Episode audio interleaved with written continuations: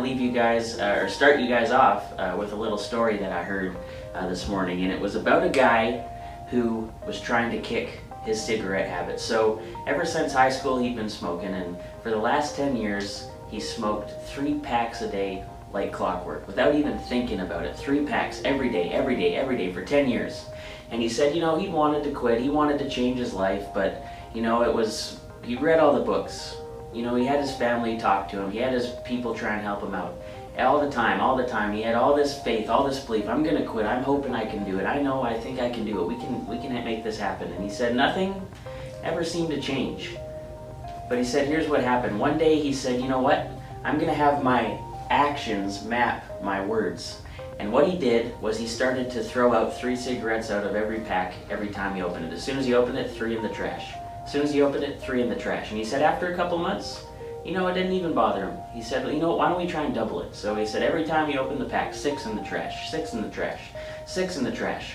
And he said after a year of doing that, he was free of his habit. And he said what it was was he, he, he was doing all the believing, which we talk about in here. It's important to have belief.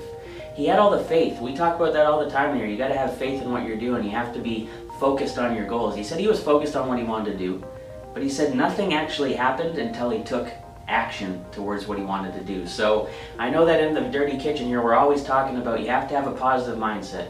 You do have to have one. That's super important. You have to focus on your goals. You have to have them written out. You have to believe. You have to tell yourself every day what you're going to do and what you're going to make it do to make it happen. But at the end of the day, if you don't actually take any action to what all the stuff you're saying, you're never to get the results. So I thought that might be a good reminder for you guys. Kitchen a dirty, the dirty, the dirty, kitchen a dirty, kitchen a dirty, kitchen a dirty, the dirty, the dirty, kitchen a dirty, kitchen a dirty, kitchen